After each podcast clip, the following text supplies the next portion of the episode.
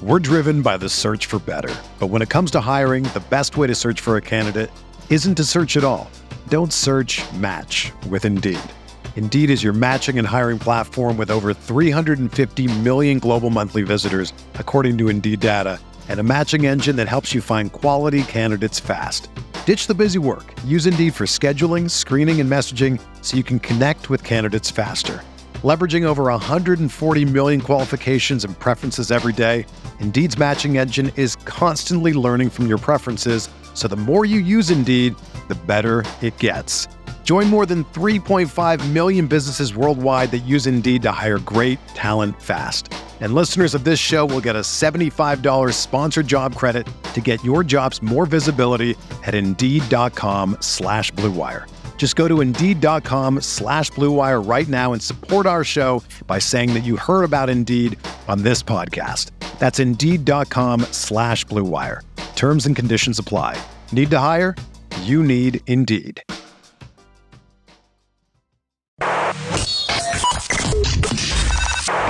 Welcome to Talking Buffalo, featuring conversations with guests from around the world of sports, media, pop culture, and all things Buffalo.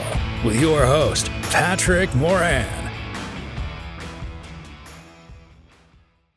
All right, what is going on, everybody? How you doing? Welcome to another episode of Talking Buffalo, your weekday daily driver for Buffalo sports talk and more.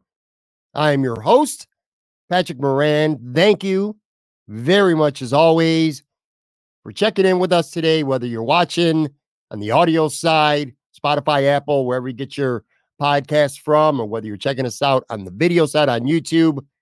Appreciate you all very much. If you haven't done so already, please uh, like, subscribe, comment. Really helps us continue to grow, especially on uh, the video side. Today is Wednesday. Well, at least when most of you are listening to this anyway, it is Wednesday, the day before Thanksgiving. Again, thank you for tuning in. This will be uh not going to be long because again, day before Thanksgiving, some of you are even off of work today. This is our well, I don't want to say weekly because we haven't done it quite every week, but most weeks I've done a uh, Bills film and PFF grades analysis. That's what we're doing today from week 11. Uh, what I do is watch the coaches all 22 film the day after the game and then when uh, Pro Football Focus comes out with their uh, premium grades for the game and for the season, updated numbers, I kind of sift through them and come up with some uh, opinions and evaluations, at least in part based on those. I'll say the same thing that I say every week when I do this type of episode. This is more for for me to either strengthen or in some cases maybe loosen or or change my opinion on something that I thought I saw with my naked eyes while watching the game live on Sunday. Um, this is not a uh, a concept podcast. It's not about schemes and too many X's and O's. Like I always say, if, if that's what you're looking for, uh, Joe Marino from Locked On Bills or or Eric Turner and Anthony Prohaska from Cover One, those guys are experts. They can break down film so well. They put up clips. They they narrate through them. They do such a great job. Uh, make sure you go check them out. But that's not what this is about. Like I said, this is me watching the film and coming back to you with some some thoughts. In some cases, things that I've already said in the one or two episodes following the game. In some cases, I'm like, you know what?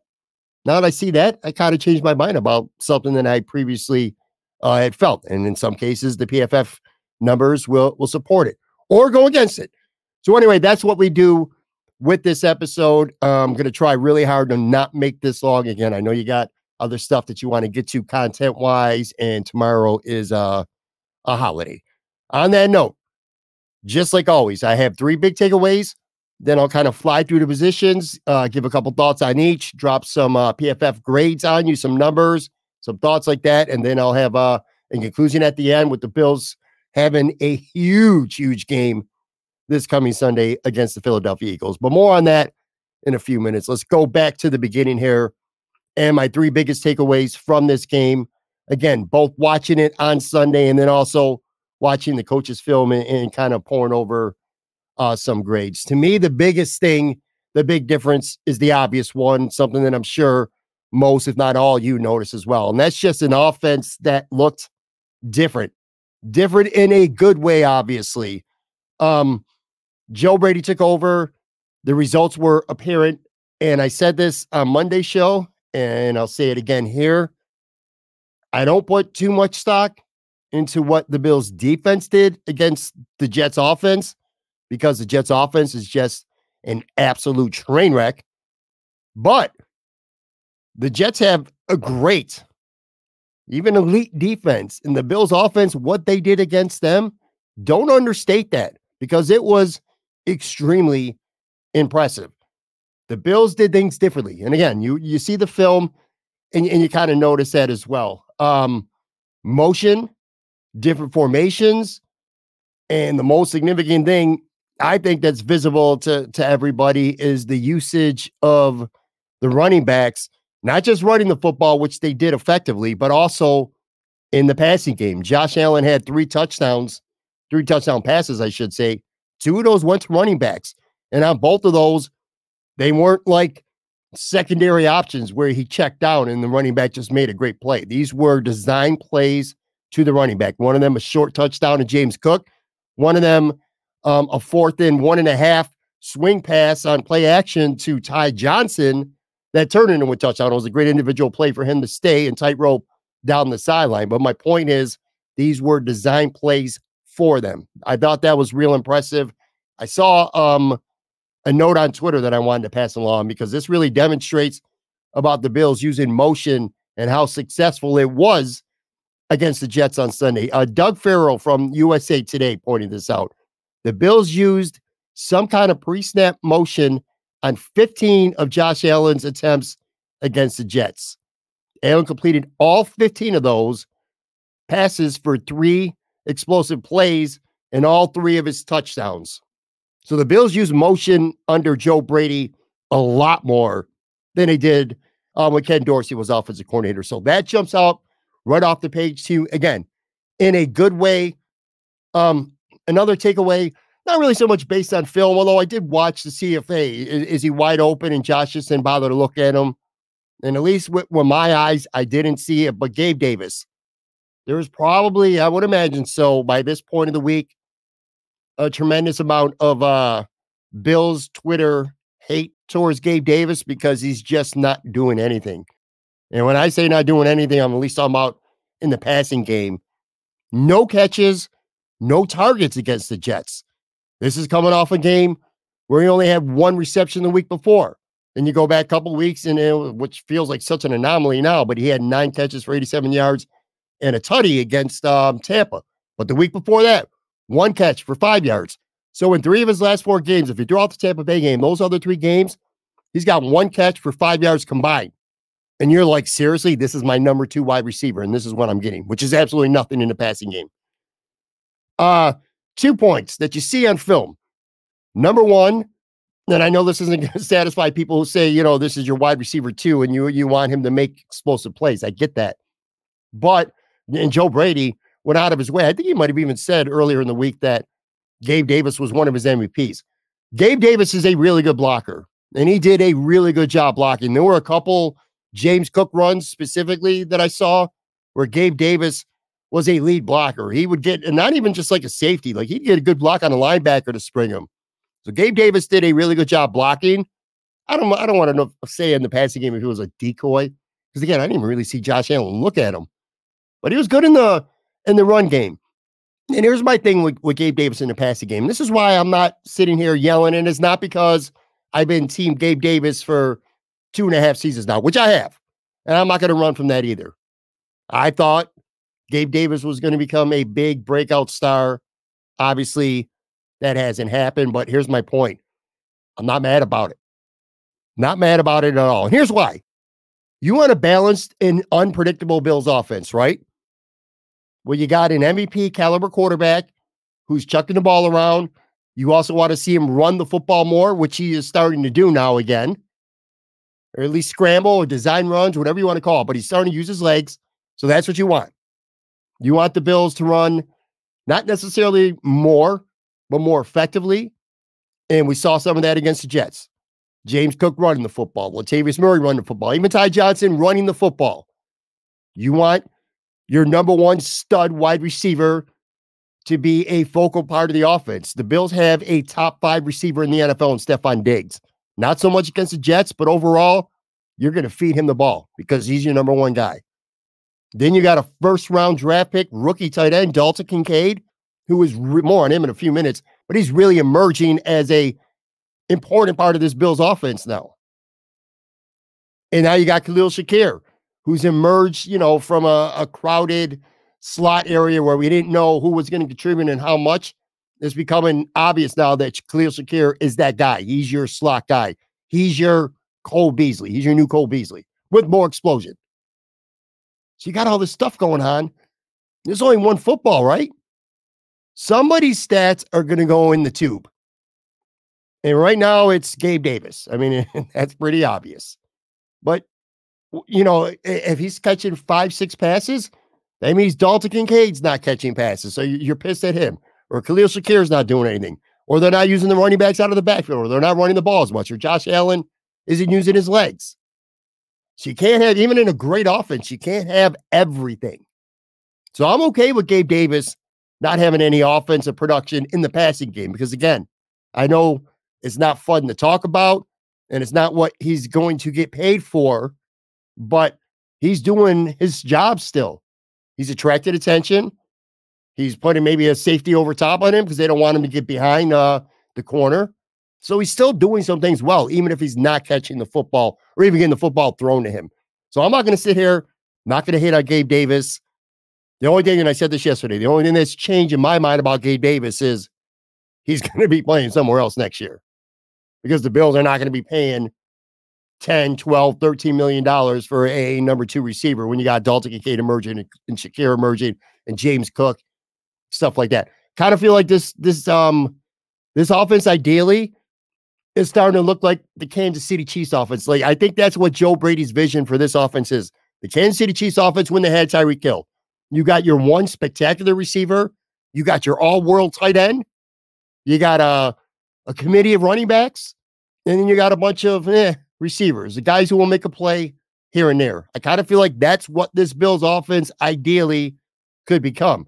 So you're not going to pay big money to retain a guy like Gabe Davis, even though I like him. But you get what I'm saying. You got your Stefon Diggs and your Kincaid, and then a, a, host of supporting characters. That's what Gabe Davis is. Uh, just a supporting uh, cast member right now with this football team. That's number two. Number three, and quite honestly, this really doesn't have anything to do with film because we saw it on TV and it was very uh, visible to see. But it's a point that's not being talked about enough this week to me. And I just want to throw some flowers the way of uh, fullback Reggie Gilliam because I thought the opening kickoff, uh, you know, you come into this game, it's a tense game. The Bills just lost at home to the Denver Broncos. Everything's on the line. Like if the Bills lose at home to the Jets, that is a wrap on the season. And the Bills win the toss. They defer because I said Sean McDermott took the ball first uh, against Denver, had a turnover. Denver scores. I said Sean McDermott ain't never going to win a coin toss and take the ball first again. And he didn't. But anyway, you kick off to the Jets, and Gilliam just put a lick on Gipson. Opening kickoff, bam, fumble. Bills recover. Crowd goes nuts. He only got three out of it. But my point is the tone uh, for that game was set right off the bat.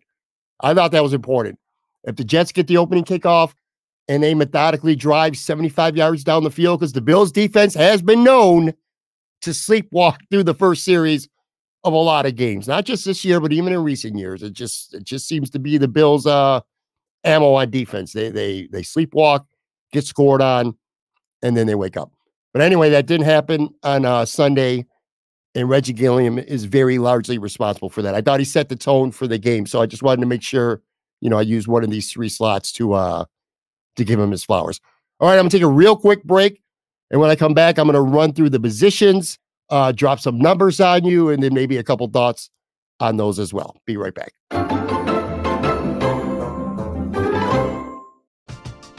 We're driven by the search for better. But when it comes to hiring, the best way to search for a candidate isn't to search at all. Don't search match with Indeed. Indeed is your matching and hiring platform with over 350 million global monthly visitors, according to Indeed data and a matching engine that helps you find quality candidates fast. Ditch the busy work. Use Indeed for scheduling, screening, and messaging so you can connect with candidates faster. Leveraging over 140 million qualifications and preferences every day, Indeed's matching engine is constantly learning from your preferences, so the more you use Indeed, the better it gets. Join more than 3.5 million businesses worldwide that use Indeed to hire great talent fast. And listeners of this show will get a $75 sponsored job credit to get your jobs more visibility at Indeed.com slash BlueWire. Just go to Indeed.com slash BlueWire right now and support our show by saying that you heard about Indeed on this podcast. That's Indeed.com slash BlueWire. Terms and conditions apply. Need to hire? You need Indeed.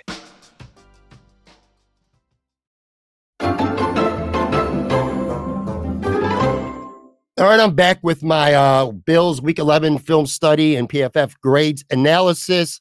Talked about the big takeaways at the top. Uh, let's just fly through these positions here. Josh Allen, we'll start at quarterback. Of course, Josh Allen, 20 of 32 for 275 yards, three touchdowns, one interception. That one interception, I know it's going to look bad. It looks bad in the in the box score. We can now say that Josh is throwing a pick in seven straight games. reality, was a Hail Mary at the end of the half, and I think it's bullshit. That's even got to count uh, against his stats. 64.4 PFF overall grade. Not really that great. I think it's lower mostly, and I don't know the exact formula, but he did get hit and fumbled once. Fortunately, I think it might have been Spencer Brown uh, that recovered it for the Bills. So maybe that's why his grade was lowered a little bit. But again, really efficient 20 of 32, 275. Thought he played great. When you watch the film, unlike other weeks, like he didn't have any passes where I felt like he forced a bad throw, especially on the sideline, which has really bitten him for a lot of this season. He was very patient. He was more than willing to take what the defense gives him. To me, I go back very early in the season after a, a disastrous home opener, or not home opener, road opener against the Jets. Josh really settled down the next two games against the Raiders and against Washington and played the style of football that I think you saw plenty of on Sunday here uh, against the Jets. He just wasn't forcing anything. I, I, think the interception, I think, might have been his only turnover worthy pass, if I remember correctly, um, of this entire game. For me personally, I thought this was his best game since week four in Miami. He, was smart, he was mechanical. And I'm going to point out a couple other things that some of you might think is stupid, but I don't. He was enthusiastic and he was youthful uh, I those are traits I think that matter to him. I think Josh Allen is at his best when he looks like a big kid out there playing a game. Whereas chunks of this season, it's almost felt business-like. And we've seen it, the mistakes, going to the sidelines, sulking, uh, the lack of communication, just seeming despondent at times. The post-game pressers have been cringy almost, hard to watch with him. This wasn't that Josh Allen. This Josh Allen, even down to a fresh ass new haircut, was pretty sweet, man. But the youthfulness, the enthusiasm, playing a big kids game, talking some shit, talking some shit. I think there's one uh sound clip on social media where he's actually saying, I think I'm fucking back. Love to see it, man. This is the Josh Allen that the Bills need. I mean, it's not even uh a debate right now. But like uh, Doug said in that stat that I pointed out at the beginning, Josh had 20 overall completions, 15 of them were in pre snap motion. Joe Brady deserves a lot of credit for this offensive performance by the Bills. So that's your quarterback, running back, James Cook, 17 carries, 73 yards. Also had three receptions for 29 yards and a touchdown catch.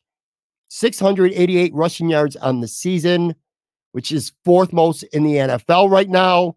Uh, he's got 940 total yards from scrimmage. Doesn't seem like it, does it? I mean, there's still what six games left, and he's only 60 yards away from having a thousand yards from scrimmage. It has quietly been a pretty damn good season for, for James Cook in his first year as a uh, mostly feature back. Still pretty pissed off that he got benched for a quarter and a half last week. But I tell you what, as annoying as that was at the time, it's undisputable right now. You have we have seen a different James Cook since that early benching last week. This guy is running much more uh he's running harder, he's hitting the holes harder, less dancing, more willing to physically engage at the point of contact, it seems, than he was earlier. Like he's running like he's on a mission, and you could see it. Like his hair's on fire. I guess that's the the term that I was looking for. Very impressive, James Cook against the Jets. Uh, Latavius Murray did what you would expect from Latavius Murray, what realistically you want from him 10 carries, 35 yards. He's that guy. If the Bills are getting, you know, if they got a late third, fourth quarter lead and they're running the ball and, and they want to feel safe that somebody's not going to fumble the ball and nothing bad's going to happen when it's in his hands, you're going to see Latavius Murray uh, get that football. Ty Johnson. I tell you this, and I know a lot of you were thinking the same. Like, why is Ty Johnson playing in this game? Why is Leonard Fournette not been elevated yet? I was not happy. I, am calling myself out here again. I did this earlier this week too. I tweeted about it. The inactives came out, and immediately my my quote tweet after the Bills listed their inactives was, "I can't believe this football team." I'm paraphrasing slightly. Every time they get somebody in season, it takes forever, especially the running back position, for them to matter. Nyheim Hines last year, Leonard Fournette this year.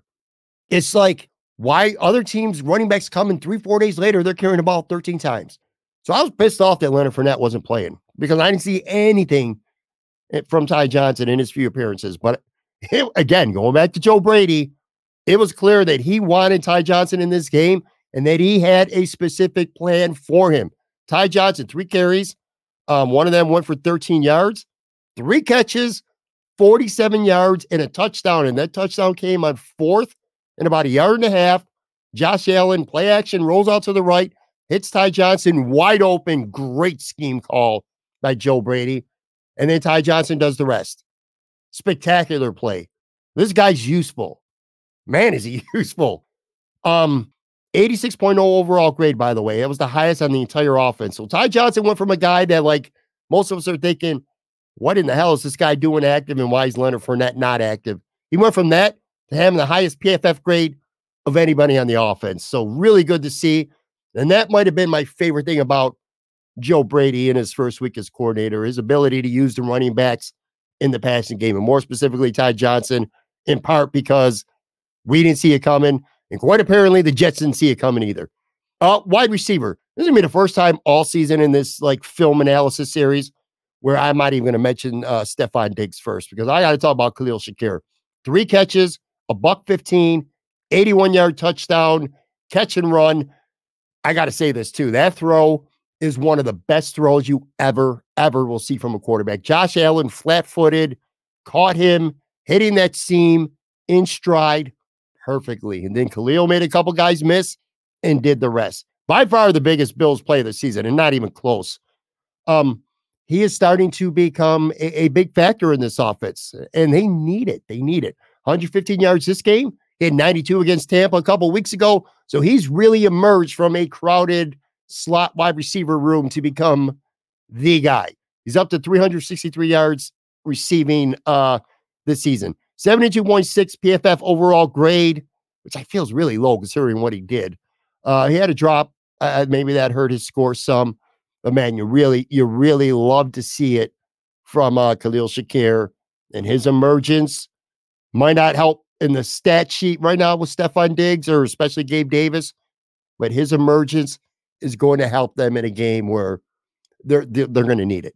Anyway, Stefon Diggs held only four catches for 27 yards, his lowest output of the season, 49.5 overall grade, his worst of the season. Had a couple drops.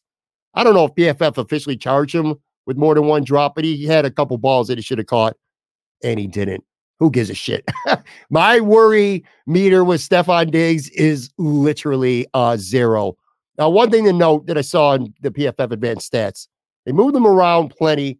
17 snaps in the slot, 19 from the outside. That's notable to me because the last couple weeks, the last two weeks specifically, almost all of his snaps have been from the outside. So Joe Brady was using him inside. Joe Brady was using him on the outside. And again, I'm I, I'm actually happy Stefon Diggs didn't put up numbers because it's important to me to see the other guys step up and and I'll have other people or you know opposing uh defenses know that is not just Stefon Diggs. This isn't going to be a one-dimensional offense. You hope anyway going forward. So I got no problem with Stefon having a quiet day. Even the best receivers in the NFL have those uh, once in a while. I already talked about Gabe Davis, no catches, no targets. I mean, what more is there really left to uh to say that we haven't already?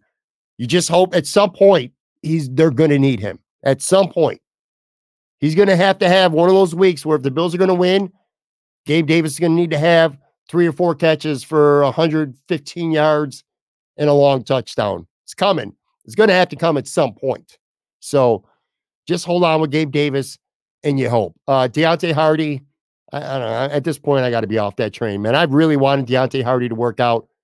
At this point, he's just an incredibly expensive punt returner who signed a two year contract and probably will get cut during this offseason. Uh, the expectation that I had was worst case, he would be a uh, hyped up, souped up, I should say, Isaiah McKenzie, and it's just not happening.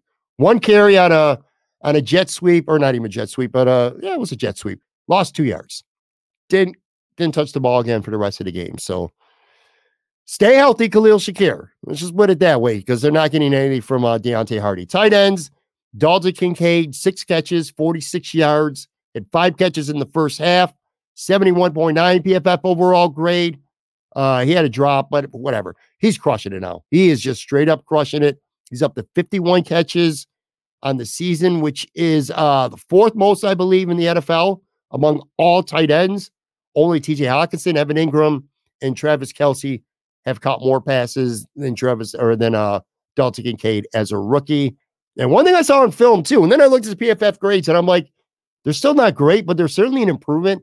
Dalton Kincaid's getting better at run blocking. Like there were a couple good plays where, uh, including Shakir's touchdown, it wasn't a great block, but he got enough, almost with his butt too, to knock down two defenders on the Shakir touchdown. 71.0 PFF run block grade, which was his second highest of the year. So he's really improving there.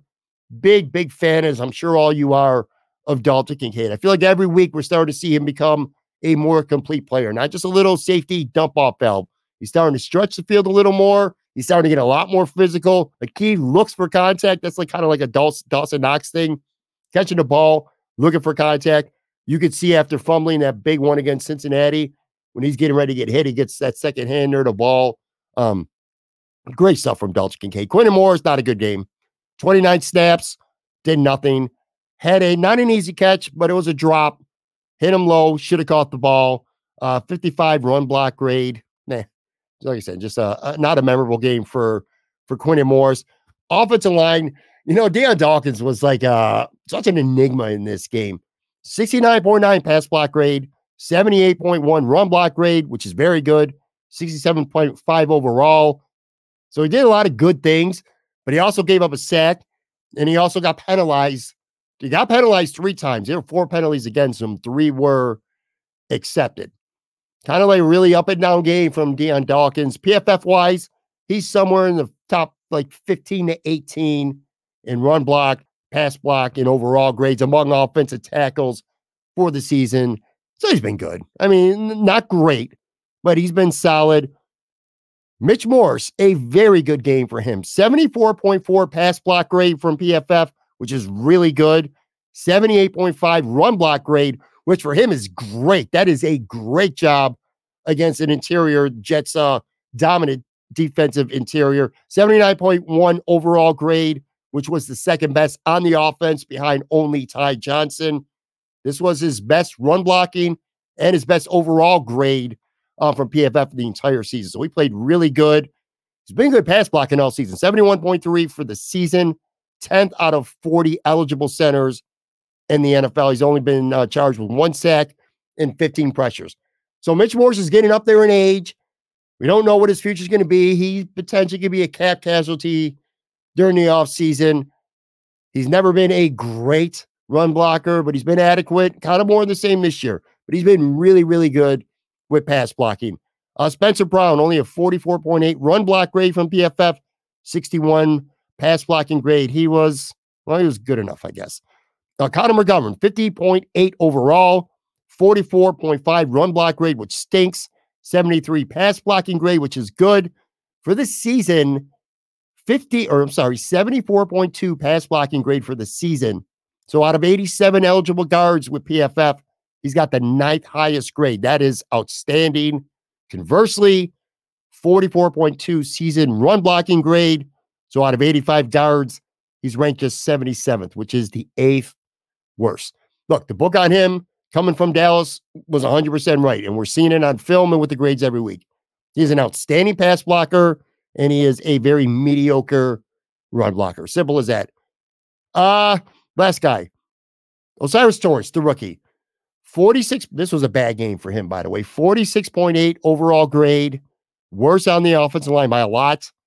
65.8 run blocking grade. Okay. 12.1 pass blocking grade. I got to be honest with you. I can't remember, and it's certainly not this season, looking at offensive line pass blocking grades and seeing uh, a number that low. That is atrocious. For the season, he is 47th out of 85 guards eligible overall in PFF in terms of his grade. Good with the run block, pretty good anyway. 29th out of 85 with the run blocking, but only 66 out of 85 pass blocking. He is the literal opposite of what Connor McGovern is. O'Cyrus Torrence is doing a pretty good job run blocking, and he's not doing a very good job, at least when you look at the grades, and to some extent the film, uh, with pass blocking. He's been all right, a, a decent rookie, you know, hopefully a, a good future, something to build off starting as a rookie. But quite honestly, this year, uh, nothing more than average. And you look at him and he's playing the interior, and you look at Jalen Carter, and, and you look at Chris Jones coming up on the schedule, and you're like, yikes. Uh, defensively, Leonard Floyd, two and a half sacks. This is why I don't understand PFF, man. So he has two and a half sacks, and his pass rush grade is only 68.5. I, I don't get it. I just, I don't freaking get it. They're all at their PFF grades when it comes to Leonard Floyd. Is he just, is it every time he gets in the backfield, it results in a sack? I don't know. But that's a pretty low grade for somebody who had two and a half sacks, man. Nine and a half sacks on the season. Look, I don't want to again, I don't want to get into to the weeds with players individually here because I want to get this uh, wrapped up. But Leonard Floyd has been an amazing signing for the Bills. Amazing. I talked about on Twitter earlier this week. Where would the conversations with Von Miller be, and how much more heated and animosity filled would they be when it comes to Von Miller were it not for Leonard Floyd? Because Leonard Floyd, quite frankly, is doing all the things that we were hoping Von Miller would be able to come back this year and do. Understandable to an extent why Miller is not doing what he's doing. Just came off an ACL, not even a year or just around a year now, and he's old. He might ramp up and get back at the end of the season. You certainly hope next year, but it's not happening right now. But it doesn't matter all that much right now because Leonard Floyd is doing what we wanted from Von Miller. Outstanding game, outstanding season from Leonard Floyd. I don't give a shit what the PFF grades are. AJ Epenesa had a half sack really solid 80.9 overall grade. Uh, Greg Rousseau had a sack. Shaq Lawson had a sack. Von Miller, 69.8 overall grade. Again, I'm going to be honest with you. God only knows at this point. I don't know how his grade is just as high overall as, as Leonard Floyd. I, I, just, I don't get it. You know, some people have told me that PFF just likes certain players or styles more than others. We'll talk more about Von Miller. I've already talked about him this week. So again, I don't want to beat a, a dead horse here when it comes to Von Miller. The interior, Ed Oliver, another good game. Had a sack, 75.1 overall grade, which is good. Apparently, though, just a really bad day tackling, uh, only a 30.1 grade. I do know on the Jets' one touchdown, a short pass to Breece Hall. You can see it on film too. Ed Oliver should have had him and and failed to make the tackle. Breece Hall, or Breece Hall scored. Doesn't really matter. Just wanted to point that out. Uh, Jordan Phillips, just 36.9 overall grade, and also had his weekly stupid personal foul penalty. At this point, you could count on that shit. Did have a 51.1 uh, tackle grade, which for him, quite frankly, is uh, pretty good. Linval Joseph, 30 overall grade per PFF on defense, the lowest of anyone on the Bills defense on Sunday. 26.1 tackle, 39.3 run defense grade. I don't get it. I watched the film. I focused on him at least to a certain extent, and I didn't see him make any real mistakes out there. There might have been one or two plays for him to make out there that he didn't, but I don't know, man. Those are terrible grades for a guy that uh, didn't look to me anyway like he had a uh, a terrible game. So I, I don't know what to say about Linval Joseph. Tim Settle, 68.2 overall grade. Typical for him. He's another guy. He's just one of the guys out there. I uh, really haven't seen a lot this year from Tim Settle. I'm not saying he's trash, but uh, just another guy. Linebacker, Tyrel Dodson, 92.9 overall grade. That is sensational. 89.0 run defense. And my first thought was, what is PFF doing giving him a grade that high? Then I remember looking back at the game and saying to myself, I watched the game with Tone Pucks, and I'm like, dude, actually, I didn't watch it with Tone Pucks. So I want to make sure I'm factual. I was watching it with my wife and with my son. Tone did the show with me after. But anyway, I remember saying during the game, I'm like, man, Tyrel Dodson is having himself a game. And he did. He had a great game. He also had a uh, a nice hit. I think it was on Garrett Wilson. They caused a fumble that Rasul Douglas fell on. So it was a great game for Tyrel Dodson. I guess realistically, this is about as good of a game as you could ever, ever hope for with somebody like him. Uh, Terrell Bernard, 71.9 overall grade, only a 49.4 run grade, which was the worst of the season for him. Uh, he did have a sack, so he's up to three and a half this year. I pointed out because I don't know why I can't help myself. I always talk about a comparison with him and Tremaine in terms of splashy big plays. Three and a half sacks. Tremaine Edmunds' career high with the Bills in a season was only two.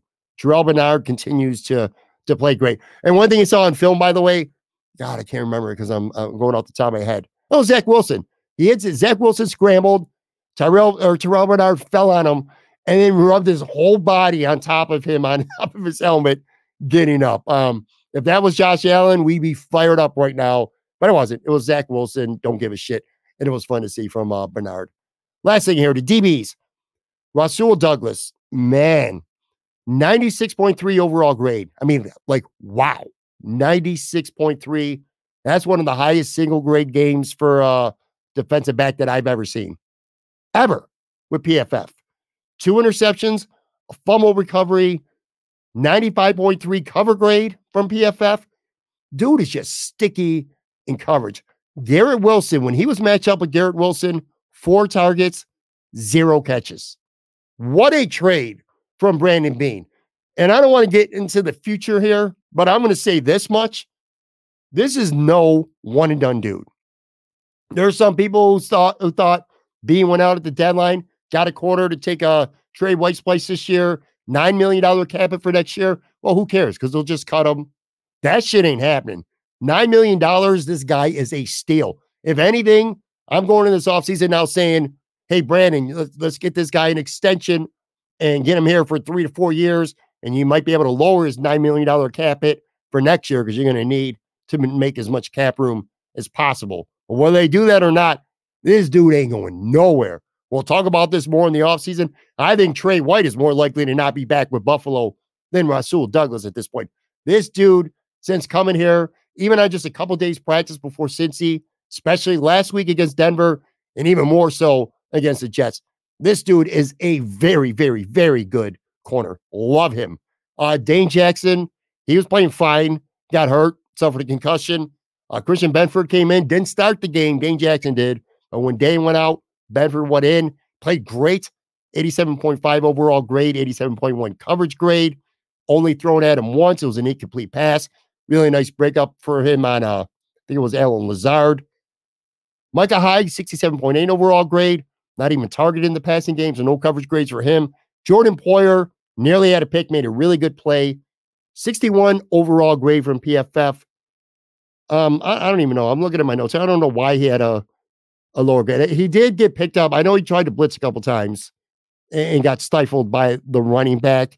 He missed a tackle, but whatever, man. Jordan Poyer, he was fine. No problems with him.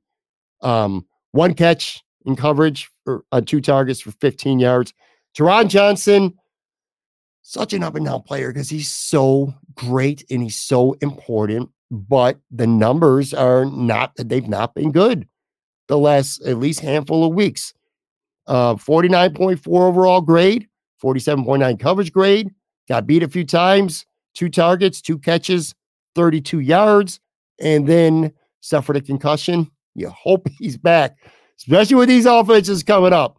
Because even if Taron Johnson is struggling a little bit, and no disrespect to Cam Lewis, who has a next stinger in his day to day, but the difference between Taron Johnson and Cam Lewis in the slot is literally night and day. So you hope he's back. So those are your positional grades and thoughts on some of those players. We'll conclude here with um them playing Philly on Sunday. Needless to say, I'm not telling you anything you don't already know. They're going to have their hands full. The Philadelphia Eagles are a great football team.